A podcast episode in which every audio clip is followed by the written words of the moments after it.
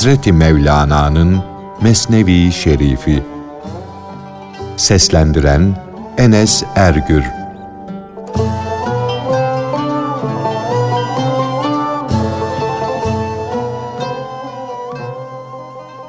Harzem Şah bir gün ordusunu dolaşırken maiyetindeki emirlerinden birinin bindiği atı çok beğendi. Bu at eşi pek az bulunan bir at idi. Onun güzelliğine, çevikliğine hayran oldu. Gönlü ona bağlandı. Fakat vezir İmadül Mülk padişahı o attan soğuttu, padişah da onun sözünü kabul etti. Onun at hakkındaki görüşünü kendi görüşünden üstün buldu.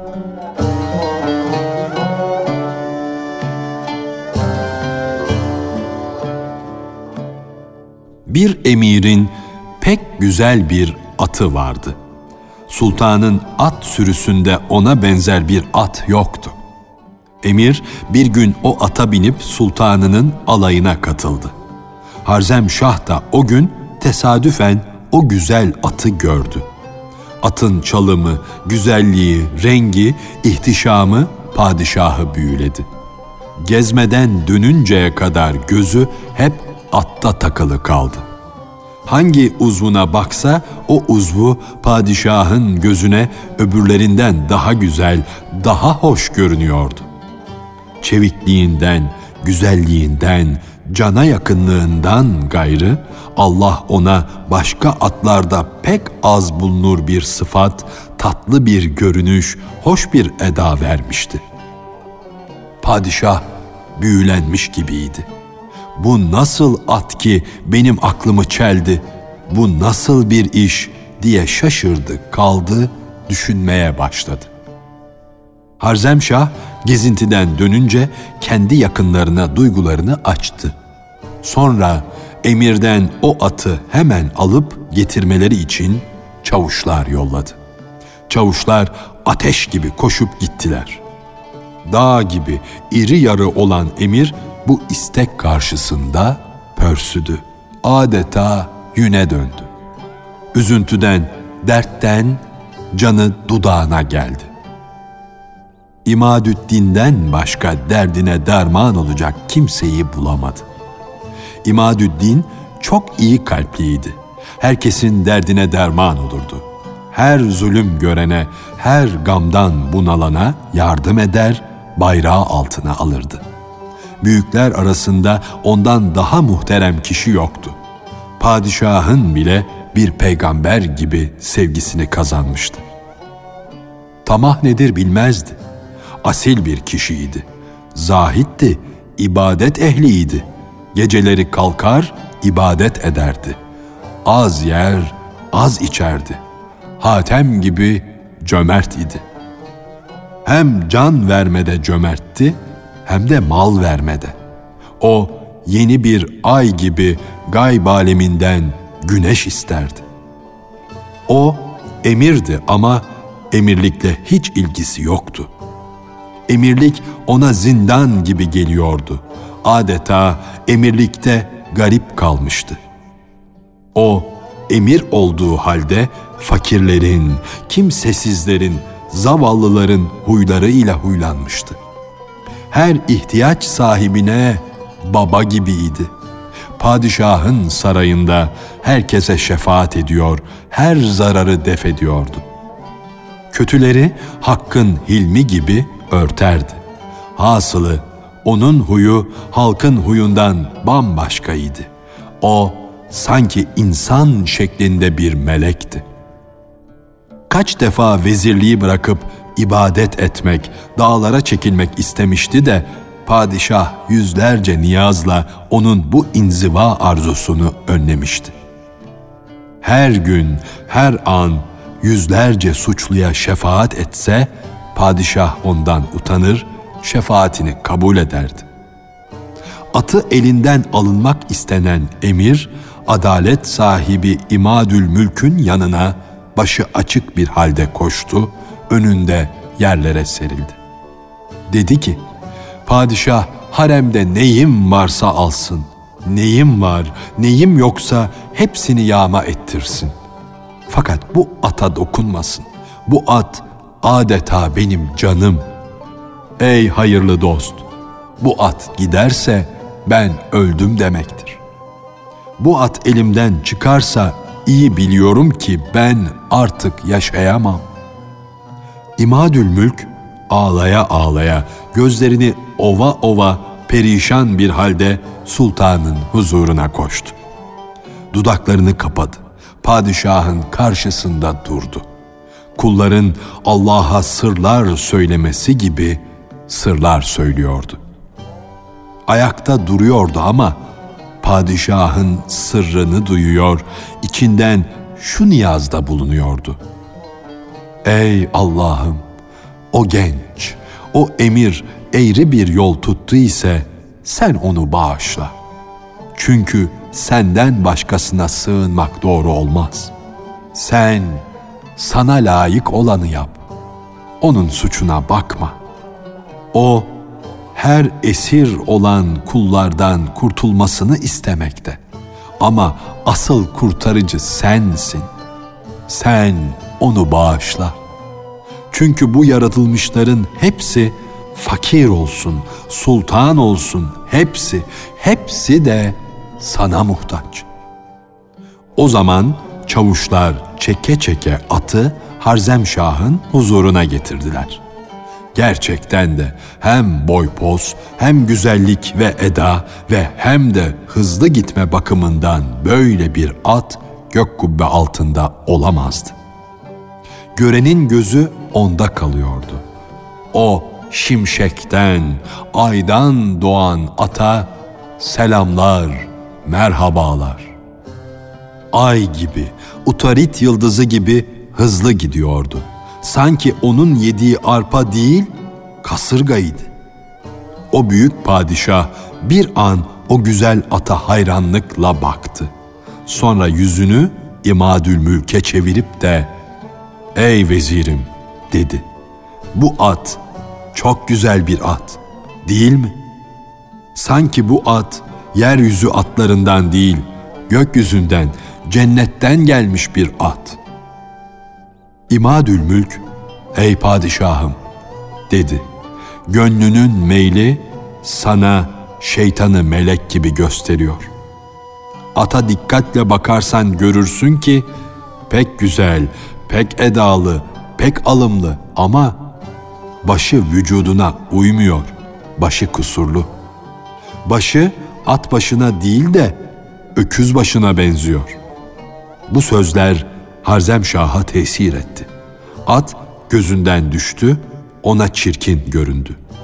Alım satımda garaz tellallık ederse bir Yusuf'u üç arşın beze satın alabilirsin hayran olduğu atın kusurlu bulunmasını, beğenilmemesini, kınanmasını ilk defa duyduğu halde padişahın gönlü ondan soğudu. At gözünden düştü.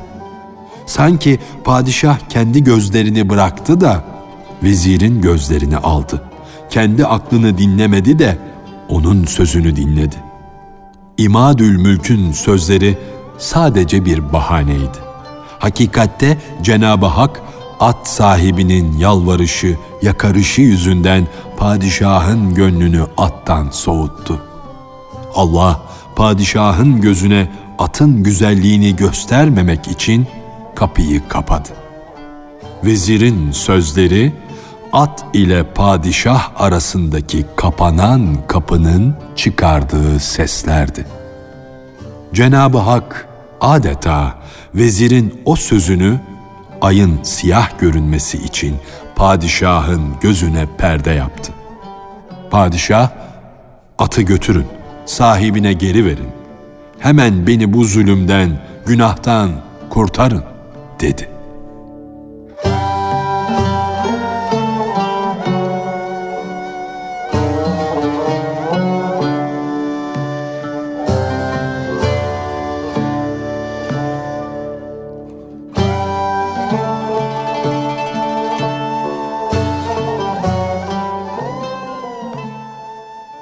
Yusuf-ı Sıddık'ın Allah'tan başkasının yardımını istememesi, beni efendine söyle ben suçsuzum demesi yüzünden senelerce zindanda mahpus kalması.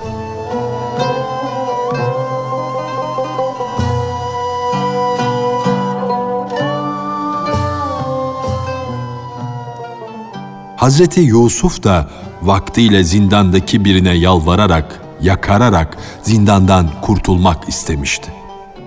Ondan yardım diledi. Dedi ki, buradan çıkınca o padişahın sarayında işin yoluna girince o azizin huzurunda beni de hatırla. Benim de şu hapisten kurtulmama yardımcı ol. Beni de hapisten çıkarsın. Sıkıntı içinde kıvranan bir mahpus nasıl olur da bir başka mahpusu kurtarabilir? Dünyada bulunan bütün insanlar birer mahpustur, zindandadır. Hepsi de şu fani dünyada ölümlerini beklerler. Pek az bulunur, pek nadir kişi öyle değil. Onun bedeni zindandadır ama ruhu Zuhal yıldızından da ötelerde yedi kat göğün üstündedir. Yusuf Cenabı Hakk'ı unuttu da o hapisteki adamı yardımcı gördüğünden cezasını çekti. Tam yedi yıl zindanda mahpus kaldı. Şeytan Yusuf'u hatırlamayı o adamın yadından çıkardı. Söyleyeceği sözü de aklından sildi süpürdü. O güzel huylu, o güzel yüzlü böyle bir günah işledi de adalet sahibi Allah onu yıllarca zindanda bıraktı. Adalet güneşinin ne kusuru vardı ki dedi. Sen yarasa gibi karanlıklara düşüyorsun. Aklını başına al. Denizle bulut ne kusur işledi de sen kumdan, seraptan yardım istiyorsun. Halk yarasa tabiatındadır. Hayal peşinde koşar. Fakat ey Yusuf senin gözün açık, sen gerçeği görüyorsun. Yarasa yaratılışı icabı karanlığa sığınabilir. Ama padişahın doğanının gözlerine ne oldu? Yani hakikat sultanının doğanının gözleri görmüyor mu ki hakikati bırakıp karanlığa doğru gidiyor? Ezel üstadı Cenab-ı Hak bir suç yüzünden bir daha çürümüş sopaya dayanmayasın diye ona ceza verdi, ders verdi.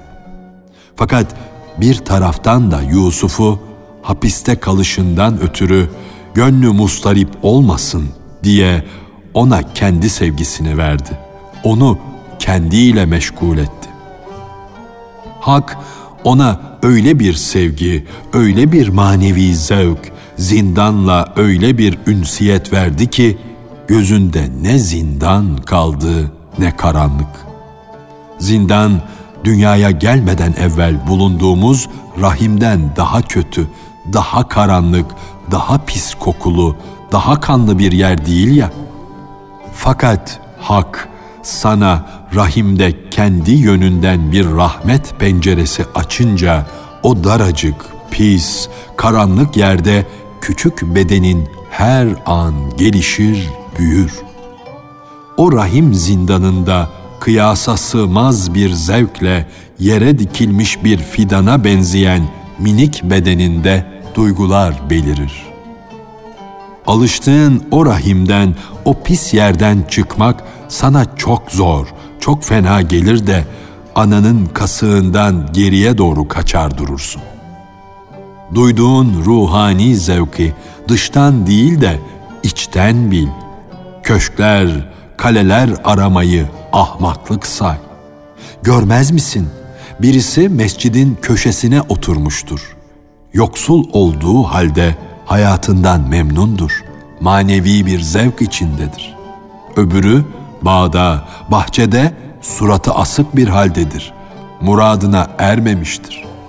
Köşk bir şey değildir. Bir şeye yaramaz. Ey benim efendim, bedenini yık, harap et. Bilmez misin? Define viranede yıkık yerde bulunur. Görmüyor musun? Şarap meclisinde sarhoş, çok içip de yıkılınca mutlu olmaktadır. Köşk, nakışlarla, resimlerle süslüdür. Ama ne olursa olsun sen onu yık, harabet de o harabede defineyi ara, bul. Sonra o define ile onu yeniden yap. Nakışlarla, resimlerle, hayallerle, düşüncelerle dolu olan bu beden binası yok mu? Onda bulunan bu nakışlar, bu resimler, bu düşünceler, bu hayaller sevgiliyi bizden gizleyen birer perdedir. Bunlar ona kavuşma definesinin engelleridir. Gönlümüzde beliren suretler, hayaller, coşup duran duygular, fikirler içimizde gizli bulunan definenin mana altınlarının manevi, ruhani parıltılarıdır. Şu şerefli, uğurlu, berrak, duru suyun üstünde hasıl olan köpükler, onun içindeki güzelliğine perde olmakta, onun letafetini gözümüzden gizlemededir. Yani hakkın sembolü olan berrak, duru suyun üstündeki köpükler, dünyada gördüğümüz varlıklar bizi haktan alıkoymaktadır. Hakkın emaneti olan çok kıymetli, paha biçilmez ruhumuzun güzelliğine, manevi coşkunluğuna da şu tenimiz, bedenimiz perde olmada onları bizden saklamaktadır. Halkın ağzında söylenip duran bir atasözü vardır. Bize gelen bizden gelir. Sanki bizim için söylenmiştir.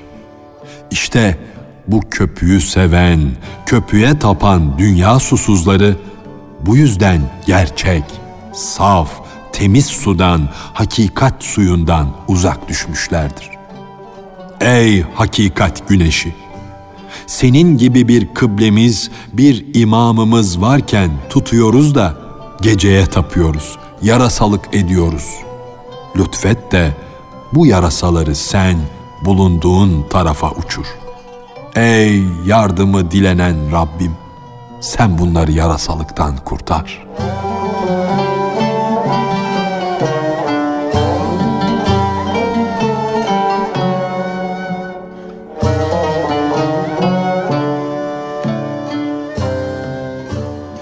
Hazreti Mevlana'nın Mesnevi Şerifi. Seslendiren Enes Ergür